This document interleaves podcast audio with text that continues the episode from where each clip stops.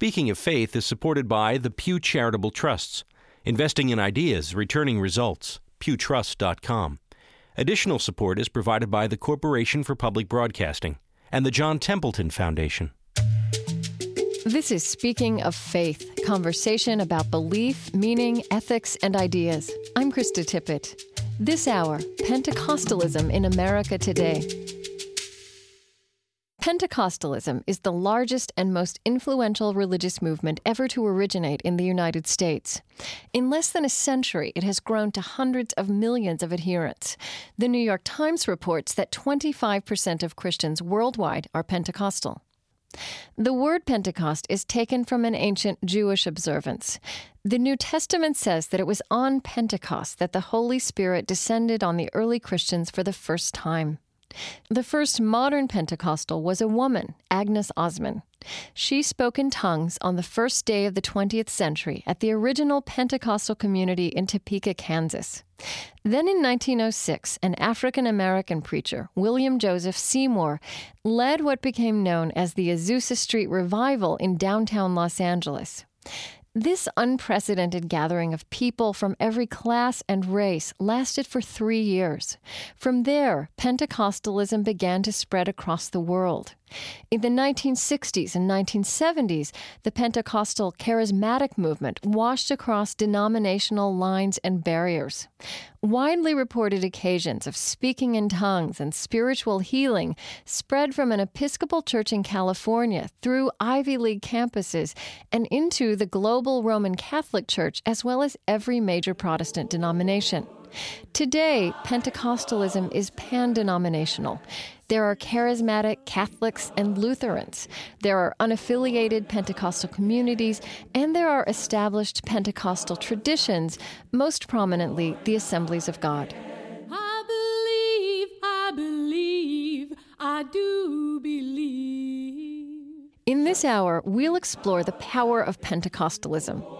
From the outside, what believers call the presence of the Spirit can look like religious hype or hysteria.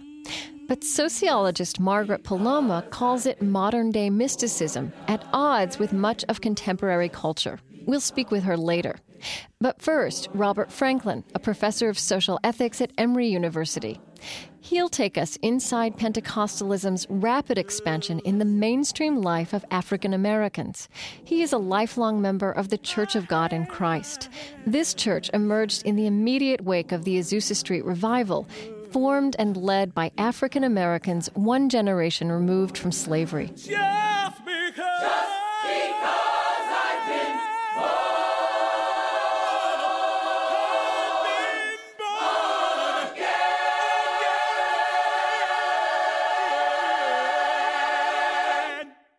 As a child, I uh, grew up around the what uh, the former dean of Harvard Divinity School uh, and my friend Krister Stendahl used to f- refer Oh. to Pentecostalism as high voltage religion. Because, I mean, he had this keen interest in the vitality that Pentecostalism represented for uh, traditions at the Harvard Divinity School when I was a student there. And that just bowled me over that he would take note. I mean, he was this Lutheran who later Yeah. became a bishop. It was just a wonderful incongruence.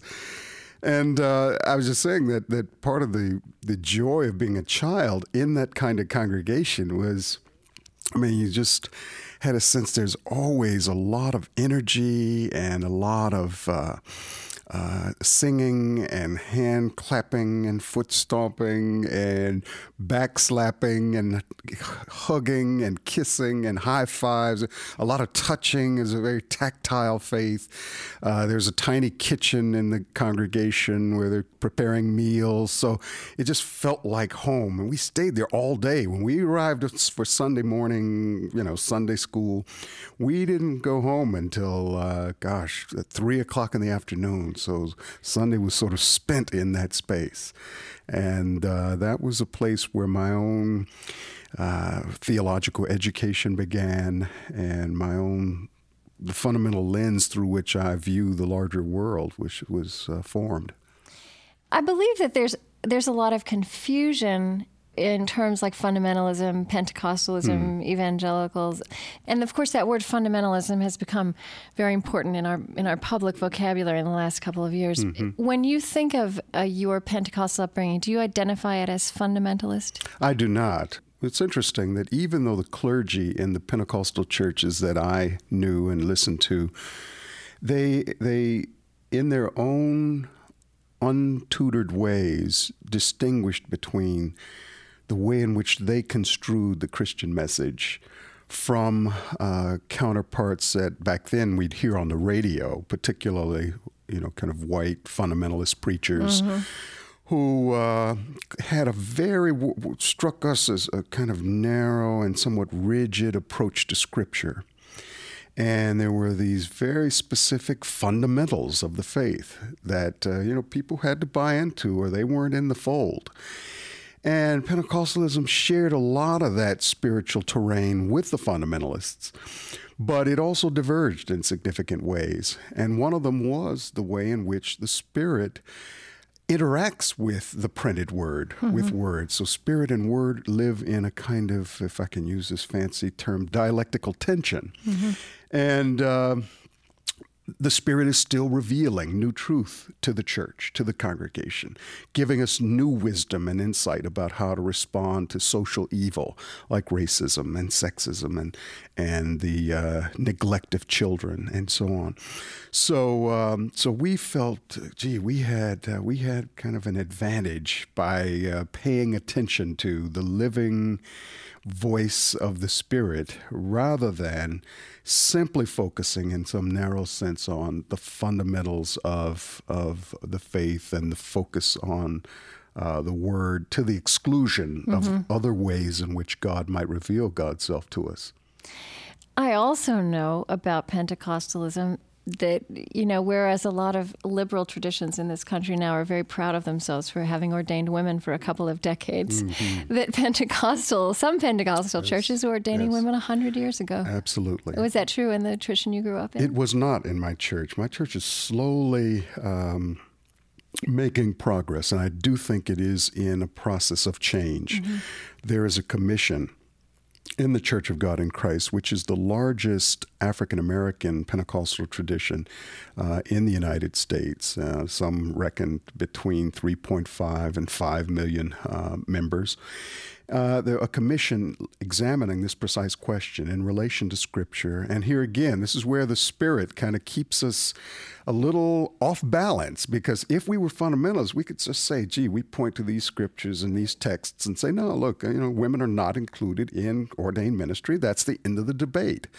Uh, but if you're kind of open to new revelation, to ongoing revelation, you to say, well, wait a minute. There, there, are some scriptures here that suggest that, you know, just to cite one, in the last day I pour out my spirit on all flesh. Your sons and daughters shall mm-hmm. prophesy. I was ah. always fond of listening on women's days in the black church. The women would cite that scripture. They would preach messages and just gently remind the male clergy that uh, God uses women and men. So, but you're right. I mean, a hundred years ago, the United Holy Church of America, wonderful title, United Holy Church of America, based in North Carolina, was ordaining women. There were female bishops in that tiny congregation, and yet from its fertile uh, ground sprung uh, one of the nation's premier uh, preachers, uh, Dr. James Forbes, who currently uh-huh. serves as the senior pastor of the historic Riverside Church uh-huh. in, in New York City. Uh, you know, who knew in this, you know, storefront churches in, in, in North Carolina would emerge. I mean, this really incredible preacher and public theologian. Mm-hmm. And I think that's a part of a slice of the Pentecostal tradition that is often overlooked. Emory University theologian Robert Franklin.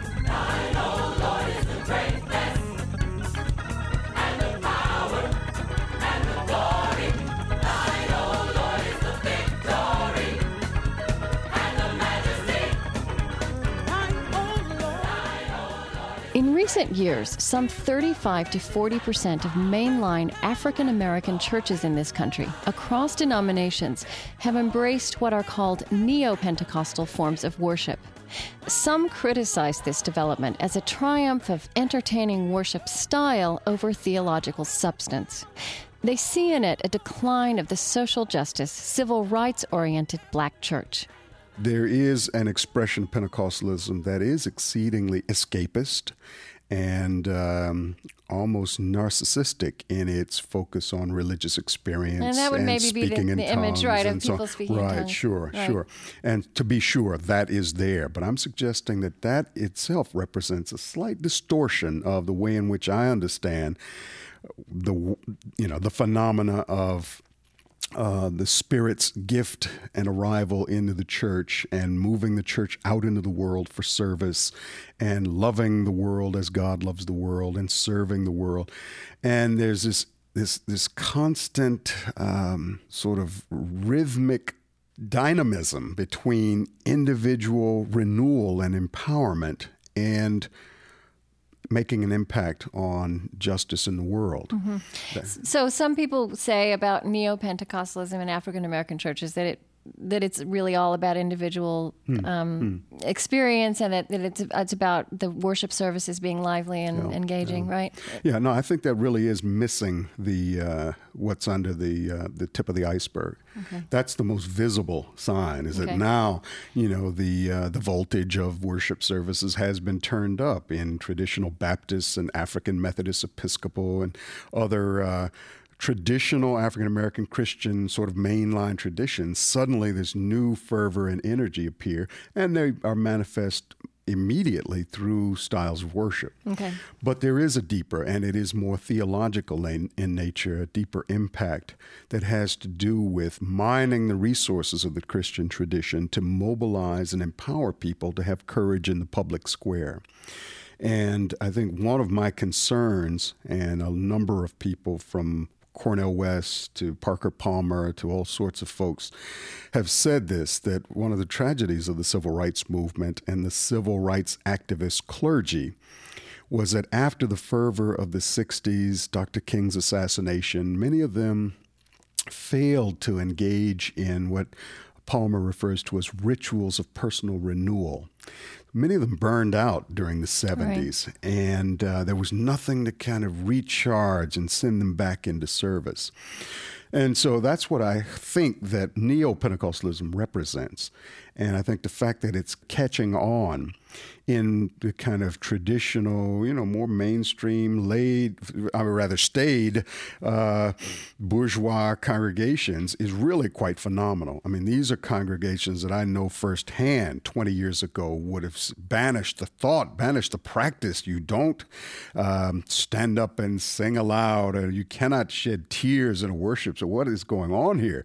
And would actively discourage those expressions of more expre- emotionally expressive faith to now encouraging and permitting and finding that you know, as people experience a kind of therapeutic transformation in that moment, they are then more open to being sent into the uh, local housing projects of Philadelphia or Brooklyn to uh, spend the rest of the afternoon mentoring kids or delivering meals or talking to young um, women about uh, abstaining and, and avoiding pregnancy and so on. Things that, that uh, you know, these men and women would not have considered earlier.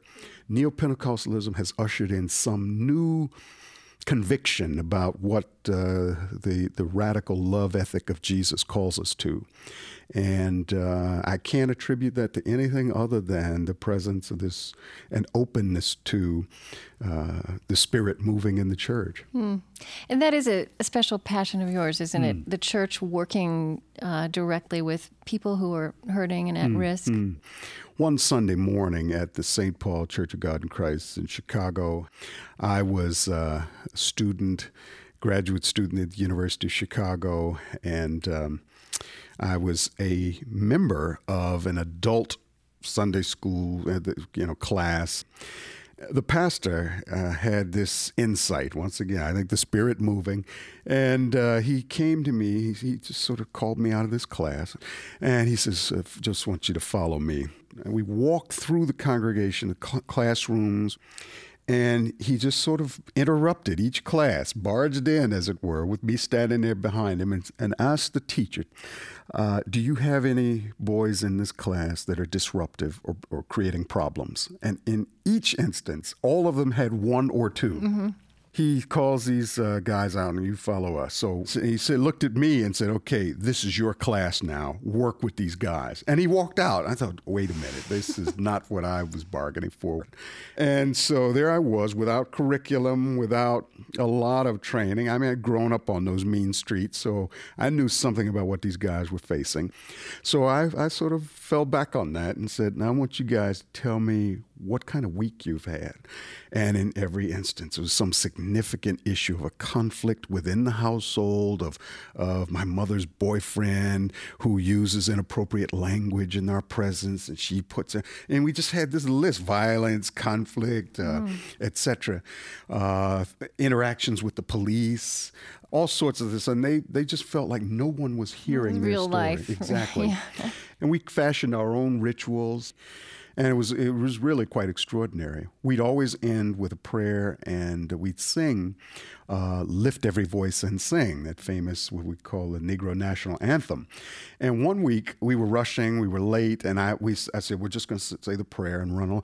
No, no, no, we have to sing the song.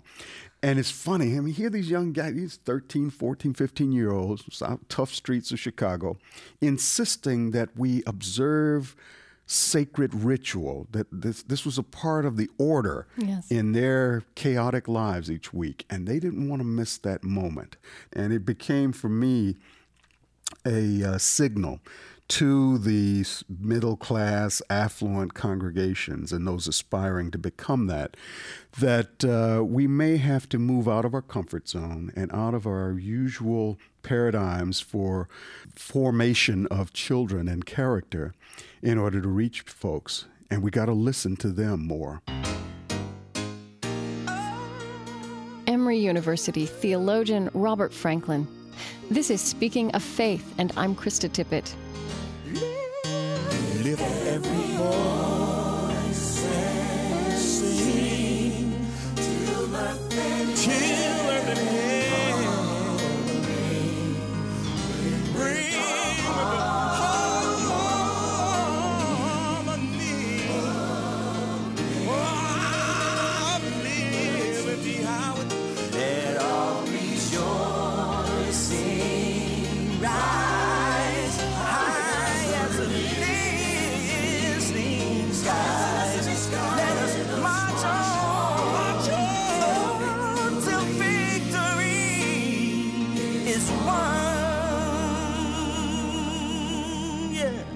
Today, we're exploring the nature and meaning of Pentecostalism, the fastest growing form of Christianity in the world. In parts of Latin America, which were traditionally Roman Catholic, as much as one third of the population has converted to a Pentecostal Christian identity when you were at Harvard, you know, Harvard is a place we associate with profound education about just about everything. But do people at Harvard understand Pentecostalism? They are curious. They are curious. uh, in fact, and you know this name, Harvey Cox, a faculty member at the Harvard Divinity School, who, uh, in fact, has taken Pentecostalism quite seriously and thought, gee whiz, we thought the energy for renewing uh, Christianity in the world would come from Eastern mystical traditions. And 20 years ago, that's where all the energy was. That's where Harvey Cox himself was. Right. But uh, it, it, now appears that these energies are coming from the southern hemisphere, uh, from Africa, Asia, South, South America. And, and when we look at the, the faith of these people, it is, as you put it so well, incarnational theology. It is the Spirit moving in people, causing people to look at how they organize their ethical priorities, how they spend their money, how they shape their lifestyles, uh, and trying to work for democracy from the village up, trying to ensure that girls receive education as well as boys. And, and those practical expressions of this kind of democratic energy that Pentecostalism Yeah, and its Democrat- is it Demo- anti-authoritarian Yes. kind of movement. Right. It's tremendous. And isn't that interesting that it started in this country? It's then gone out and energized the rest of the world. Now it's ricocheting Indeed. back. So they're Ah. taking it seriously at it well. Harvard because of Yes. of this how successfully Indeed. exported it's been. Absolutely. I should mention also that I've just returned from uh, Brazil yes. and uh, just some other travel in Southeast Asia, but it was particularly in, in Brazil, in Trinidad, other places in the Caribbean that I began to see now firsthand for myself what Pentecostalism is doing there. Both in terms of its own independent expressions, but also in seeking to kind of re energize both Catholic and Protestant presence uh, in, in, in that uh, country. So, You know, I think that the way Pentecostal traditions are really transforming the face of the Christian church in much of the world is a is something that's going to be extremely important as we move farther into this century. Tell me if I'm simplifying things too much, but it seems to me that one of the fundamentals of Pentecostalism is that that God can speak to anyone directly, and that that is so empowering for people who have been also uh, what's the word I want to use? Uh, oppressed or at least uh, not powerful in their societal context. Does that? I mean, did you see that? Is that part of what you're talking about? Absolutely. Yeah. I, um, you know, traveled to the outskirts in uh, a part of the country in the state of Salvador, the uh, highest concentration of Africans who were brought to work the um, sugar plantations. And so an enormous Afro-Brazilian presence there. And I was had particular interest in what was happening in terms of uh, uh, culture and um, civil society. We hear so much about violence uh, in the so called favelas, the uh, slums of, of Brazil. But what I saw in terms of this uh, relatively small Pentecostal tradition was um, almost a reversal of what I would encounter in the typical Pentecostal congregation in the United States. The men began worship uh, so that the women could then come on and, uh, you know, soloists, uh, singers, and then the sermon delivered by a woman. I thought, oh, this is incredible. I mean, this is absolutely, you know, in, just. in a so-called backward society, Indeed, right? Indeed. And, uh, you know, the men sat there and uh, quietly took notes and listened and supported this, uh, the, the female preacher. And I just thought, this is precisely the kind of innovation that I think, you know, Pentecostalism allows and cultivates and then exports and or is appropriated by other traditions to their good. I guess my, my concern would be that uh, people who might be at first blush inclined to dismiss this. Oh, yeah, this is just this, uh, uh, you know, kind of exotic expression of uh, exotic people in our country or from outside the country. Uh, look again at, at the roots of our own traditions, uh, European immigrants who came, of German pietism, of all of these traditions that had this kind of energy. What became of the energy is the question I'd invite people to reflect on.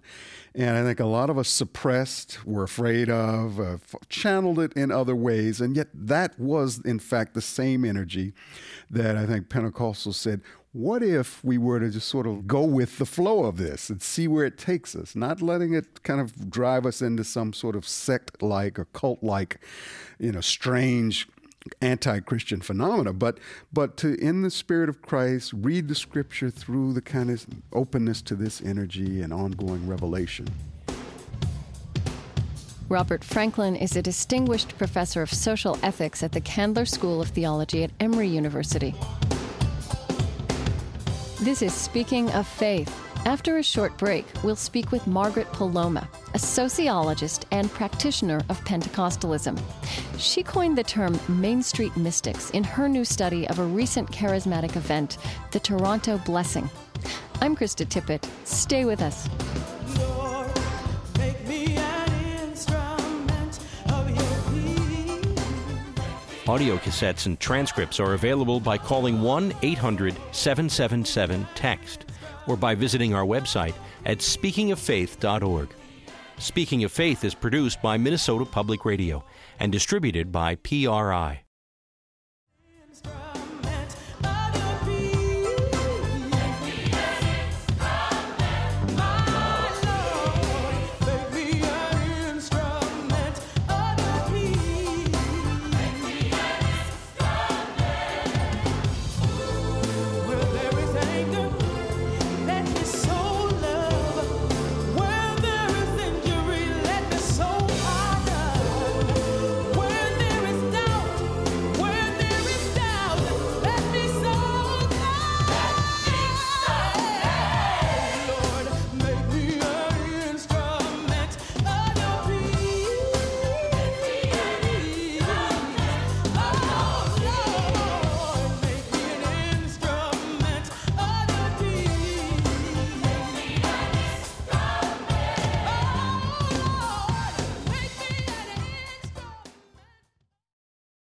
Welcome back to Speaking of Faith, conversation about belief, meaning, ethics, and ideas.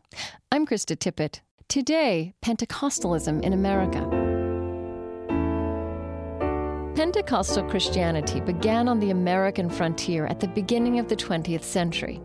It is the fastest growing expression of Christian worship and belief in the world.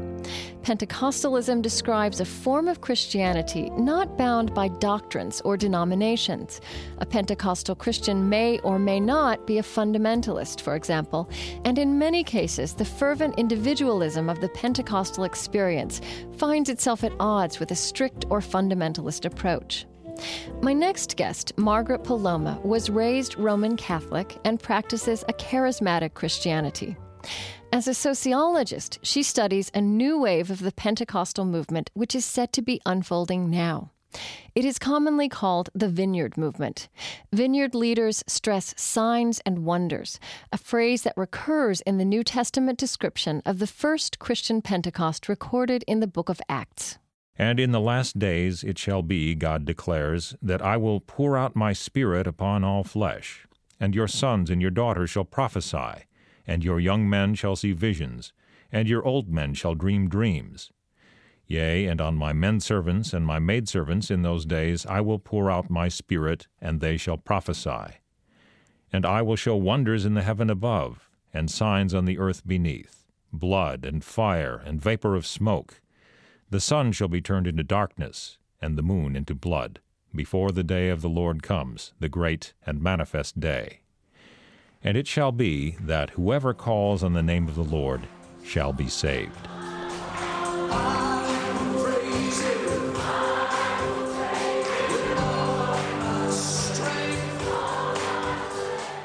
One of the most highly publicized so called signs and wonders of recent years is an ongoing phenomenon known as the Toronto Blessing.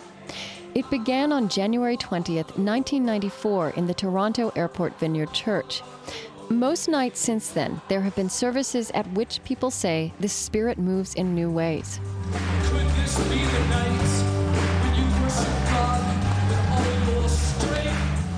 Millions of pilgrims visited the services at their peak in the 1990s. On any given night, people from as many as 30 countries were present. Margaret Poloma is a sociologist based in Akron, Ohio. She began hearing about Toronto right away, but for some time she was skeptical.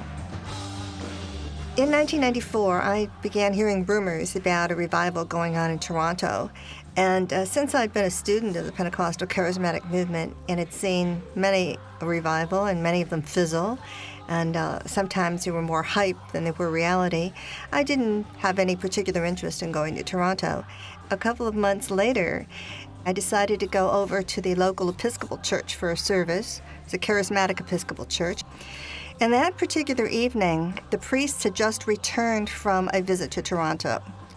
And they were reading the passage from Ephesians about knowing the heights and the depth and the breadth of God's love. And then they kept saying, That is the message of Toronto. That's the message of Toronto, knowing God's love. Two weeks later, Margaret Poloma journeyed to the Toronto Airport Church to experience it for herself. She describes the scene she encountered with one word pandemonium.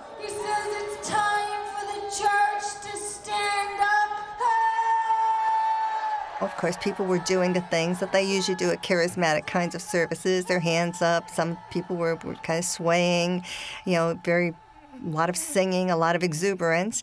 But I also saw people shaking like I never saw people shake before. I saw people um, just falling to the ground all over the place, which I had seen, that what they call resting in the spirit, being slain in the spirit. At Toronto, they simply called it carpet time. So when you wanted to walk across the floor, you might be walking across all kinds of bodies just to get to the other end of the room, and nobody seemed to, to care what you were doing. There was a lot of the laughter. That also was very much of a trait of Toronto, so much so that it was sometimes called the laughing revival. There was a term holy laughter that was Holy coined. laughter, right. Yeah. I mean, you couldn't help but laugh standing there looking at the people, but somehow when you're laugh when I was laughing, I know I wasn't doing what they were doing. Okay. Their laughter came from a far deeper place, you know, you know, real belly laughter, and over nothing. I mean, nobody was telling jokes. There wasn't anything particularly funny, and you could have one person lying on the floor crying and another one laughing, and there, there just was not one single phenomenon that was going on, which is why I use the term pandemonium. There's another knee healing.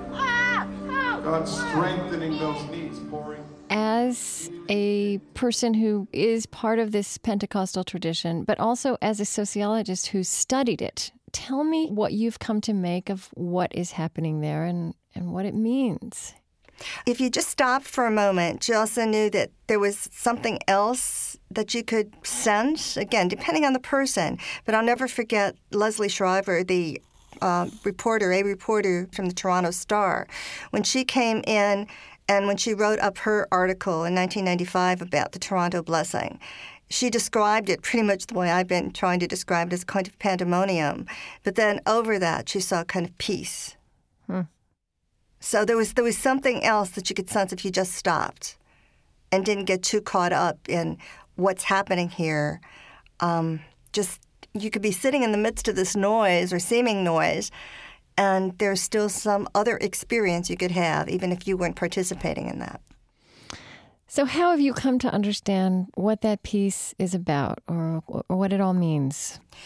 Well, again, I do it on two levels. Part of me does it as a believer, but when I was writing the book, Main Street Mystics, I was very interested in trying to explain as much as I could of it by just looking about what we know about human nature.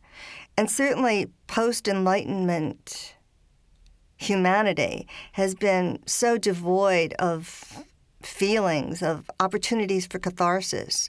And yet, I truly believe that we as human beings are wired in such a way that we do require these kinds of responses a response, not only emotional response, but even physical responses.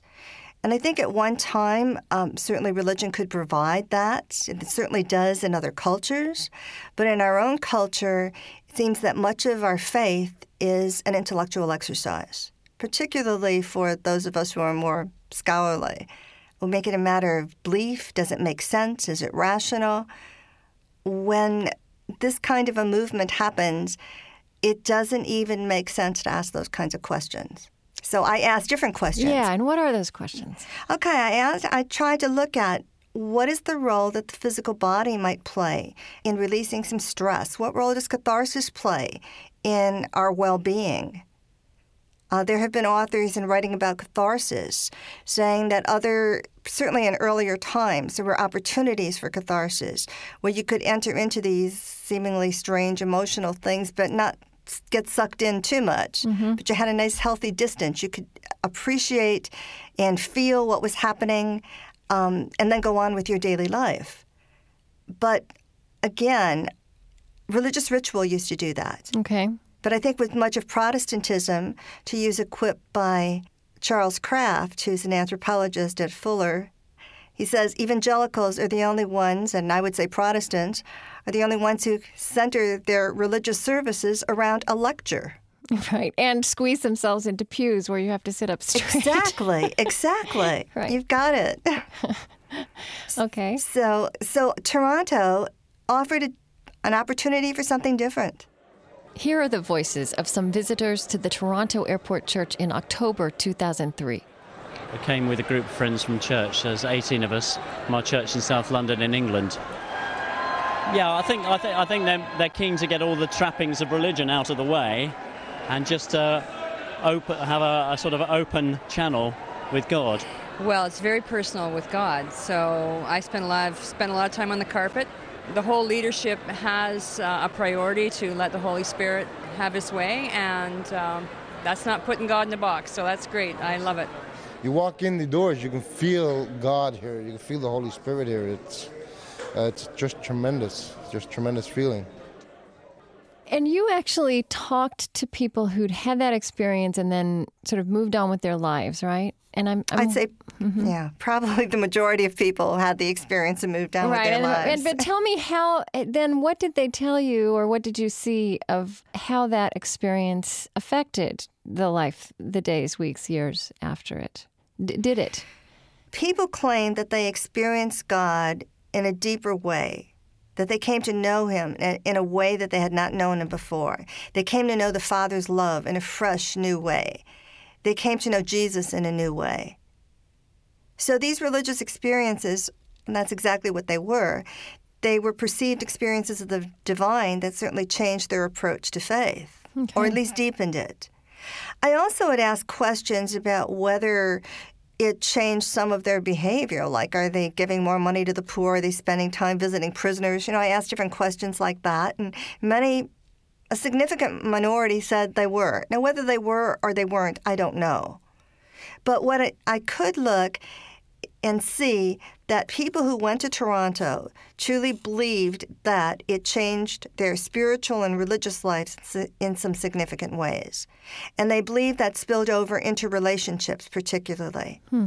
And how? That it changed their marriages. A lot of testimonies about changed marriages what's the line from that experience to the improved marriage? What, what was the dimension of that that flowed into their marriage? Knowing marriage? God's love and then being able to love the spouse in a deeper way, love their children, hmm. love friends, coworkers. I really think that love was very central to this revival. Knowing the love of God, the very thing that drew me there to start with, you know, that, that call. You don't really know how much I love you and then having those experiences that centered around God's love. So I was going to ask you this real public radio question. You know, you talked about how modern religion has focused so much on the intellect and not on the body. And so I was going to ask you whether still this Toronto experience had intellectual content. I think again, you know, what you're pointing at is the experience of love in human life, which is important and something we don't like talking about too much unless it's romantic love. Okay you know, I, I think that that's that's part of what drew me to um, to the study that I'm doing right now, which is also on a Pentecostal charismatic group known as Blood and Fire. And they're a ministry, I'd say they're they're a church of the homeless in Atlanta. And these people are still walking out a kind of Toronto. They they really walk it out in their daily lives. And the focus of their ministry is the, the really downtrodden and how their lives can be changed by knowing coming to know the love of God sociologist Margaret Poloma of the University of Akron. I'm Krista Tippett, and this is Speaking of Faith. Thank you, Lord. We give you the praise today, God. In a small cinder block building, about 30 members of the Bread of Life Pentecostal Church of God meet for Sunday service in South Minneapolis. As the choir sings, some people move and dance, and prayer may erupt spontaneously into speaking in tongues. At this church, community involvement is foremost. Meals are prepared. Work is underway to find funding for teenage mothers, and there are projects to help addicts and alcoholics in the neighborhood. I want to thank you for all the work you have done. We just received word that our 501c3 was approved a nonprofit organization, and we will be working with the community even more than we have been. And we'll have more activities with children, with single mothers, and with others who are in need in our community. So I just want to thank you for, for the hard work that you've been doing getting that off the ground. The Bread of Life Church, like many communities in the Pentecostal movement, is unaffiliated with a denomination or larger church hierarchy. The Assemblies of God is the largest explicitly Pentecostal denomination. As a scholar and practitioner, Margaret Poloma is both appreciative and critical of Pentecostal charismatic movements. What happens not only to the Toronto movement, but certainly happened in Pentecostalism, I would say it happens in religion in general. Abraham Maslow made the observation, the humanist psychologist, um, made the observation that all religious institutions are born out of somebody's religious experience. He called it a peak experience. So when we begin to consider the founders of great religions, they had phenomenal kinds of experiences. Okay. And their followers probably had phenomenal experiences. You could look at Christianity. Jesus had experiences of God. People who followed him had experiences. The early church had experiences. But often what happens is that the experiences become ritual, they become a memory. They become something that is celebrated only as memory rather than as something that could be had today. And that phenomenon that I've called, I've termed in, in many of my works, the routinization of charisma. Hmm. The making charisma routine, institutionalizing it to the point where we talk about it, we have a history of it, but nobody's experiencing much of anything. So that that particular process seems almost inevitable. I mean, as, as long as I've been studying the, the Pentecostal charismatic movement, I've seen how quickly it routinizes. E- even in a Pentecostal movements, you're saying? Oh, definitely in yeah. the Pentecostal I mean, movement. so yes. Uh-huh. I mean, they, they may still have vestiges of it. At least their belief system is open to it. They haven't gotten to the point where some churches have, where you'll say those things don't happen, or some churches say they never happened. Right. And you're talking about talking about healing, healing. prophecy, Mhm. Mhm. speaking in tongues, maybe. speaking in tongues, right. So if we're looking at those phenomenon, you know, the Assemblies of God, for example, is a good example. Eh, it is a good example of a denomination that has worked to try to maintain the charisma, but I'm not sure how successful they've been.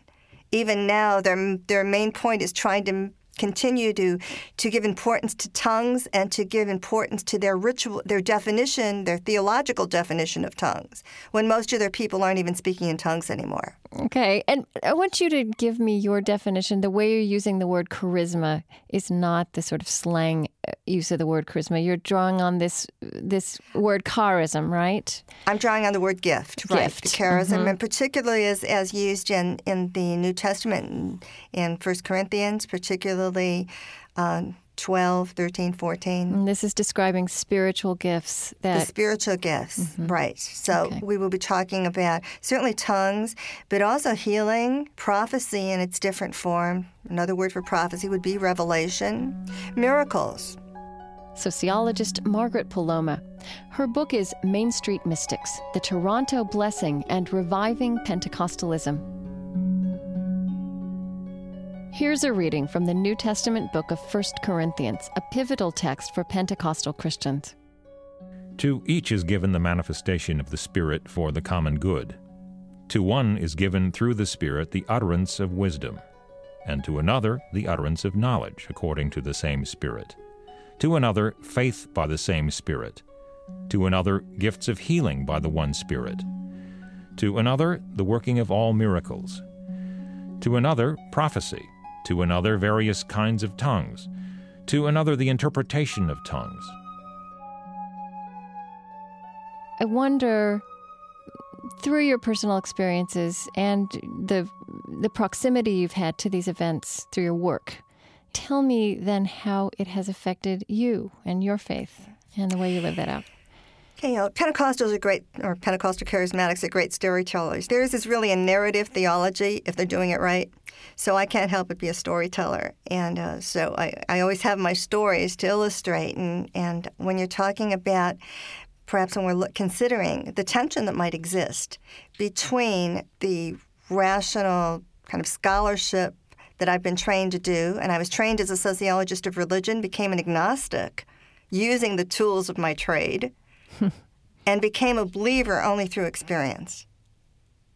I reasoned my way to non belief, but I could not reason my way to belief. You know, the word mystics, Main Mhm. Street mystics, it's an intriguing use of the word mystics to describe these this charismatic movement that, that has arisen out of pandemonium. Tell me how you came to use that word and is it a new is it stretching that definition of that word? Oh, I don't think so, not at all. I think that if you read the literature on mysticism, one of the definitions is, is a mystic is someone who hears from God. A mystic is one who hears from God, or hears from the divine, or hears from something not natural. Depends which, which group you're in. Um, but I think certainly in Christian literature, that's pretty much what a mystic is. And ever since my beginning days in the charismatic movement, I wished that people would start writing about mysticism and the charismatic movement in the same articles. I mean, some people in the charismatic movement wouldn't even like the term mysticism. They would see it as being something they're not. On the other hand, other people have a different sense of mysticism. But all I mean by it is someone who hears from God. And I think that, in fact, I know based on other research I've done, that the majority of Americans believe they hear from God at least sometime in their life. They'll answer that question with a yes, that at some point in their life. Yes. Mm-hmm. I mean, I, I've done surveys, and, and that comes through on surveys on prayer. We know that if you ask people if they hear from God, uh, at some point they will say yes, maybe even within the past year. A much smaller percentage, I think only 9% hear God regularly. Charismatic Pentecostals are among those people that hear God regularly, or at least many of them are, because there's always fresh outpourings of this charisma, if you will. The waves keep coming, just as they did in Toronto, because Toronto wasn't the only time this kind of revival happened this century or in the 20th century, and it'll probably happen again. That tends to, um, if you will, invigorate the whole Pentecostal charismatic perspective or worldview, which is so at odds with modern society. Well, I want to ask you if that fact that it is at odds with modern society is the reason that, on the one hand, this Pentecostal slash charismatic experience is part of the religious experience of a significant percentage of Christians in this country, right? Yes. And at the same time, I think to the rest of the of the Christians in this country, or people who are nominally Christian or of other religions, it feels extremely foreign and exclusive in a way, and also maybe crazy, right? Sure. So why do we have these two poles of perception of what this means? Oh, I think, and, and many psychologists of religion, as well as other scholars, have made note of this that probably any church has its mystics and it has its institutionalists. It has its people who defend the denomination and the institution beyond any measure. And they're the ones that fight over the hymn books and how many candles should be on the altar. On the other hand, you also have the mystics who are experiencing God. They may not be charismatic at all by in title, in terms of, of label. But their faith is more based on that relationship with God.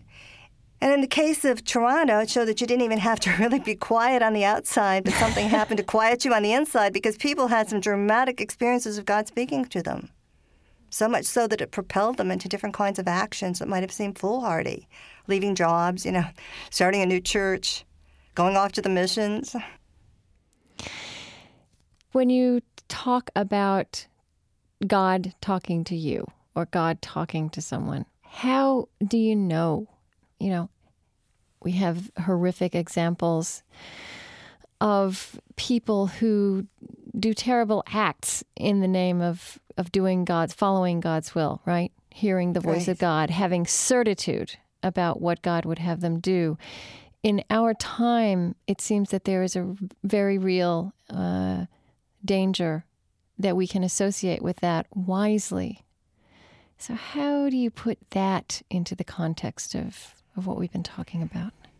You know, I don't have any research to back this up, but my own sense is that often when people are so sure that God told them something, and particularly when they try to impose that on other people, I'm not sure how much they're hearing God. Because once you get into this relationship with God, humility is a byproduct. I mean, God may take us in our arrogance and kind of allow us to begin interacting with Him, but I don't know that that continues. It, I don't know how it can continue without developing some semblance of humility and a, and a humble spirit. So, for you, an absence of humility of thought and action would be would be a sign that, in fact, God's Yeah. voice had not been heard, or When I hear somebody, even in the Pentecostal charismatic tradition that starts in on, on God and, and you know they've got all the answers, I stay far away. Because no one can know God that way. We just get glimpses. We see through this glass darkly. But at least the Pentecostal charismatic approach to Christianity has allowed me a means to see something which beat, beat not seeing at all. But I think you're right. Many people are fearful, and I was too. What if you go crazy? People have gone crazy in the name of God. But the longer I've I've walked this path, the more people I've known, more I've known it's not that's not what's happened. As you have this relationship with God, there is that tempering. There's a gentling. There, you know, I may not seem all that gentle, but you should have seen me before. that's a Margaret Poloma is Professor Emeritus of Sociology at the University of Akron. Her book is Main Street Mystics The Toronto Blessing and Reviving Pentecostalism. Earlier in this hour, you heard Robert Franklin, Presidential Distinguished Professor of Social Ethics at the Candler School of Theology at Emory University. I was sitting back thinking how you brought me through my life. We'd love to hear your comments on this program. Please write to us at mail at speakingoffaith.org. You can also reach us through our website at speakingoffaith.org. While you're there, you'll find complete audio of this program as well as our previous programs and book and music lists. This program was produced by Brian Newhouse and Kate Moos. Our technical director is Mitch Hanley. Our web producer is Trent Gillis. Associate producer, Judy Stone Nunnally. Managing producer is Marge Ostroushko. Special thanks for this program go to Lee Carter and the Canadian Broadcasting Corporation, as well as the Center for the Interdisciplinary Study of Religion at Emory University. Speaking of Faith's executive producer is Bill Buzenberg.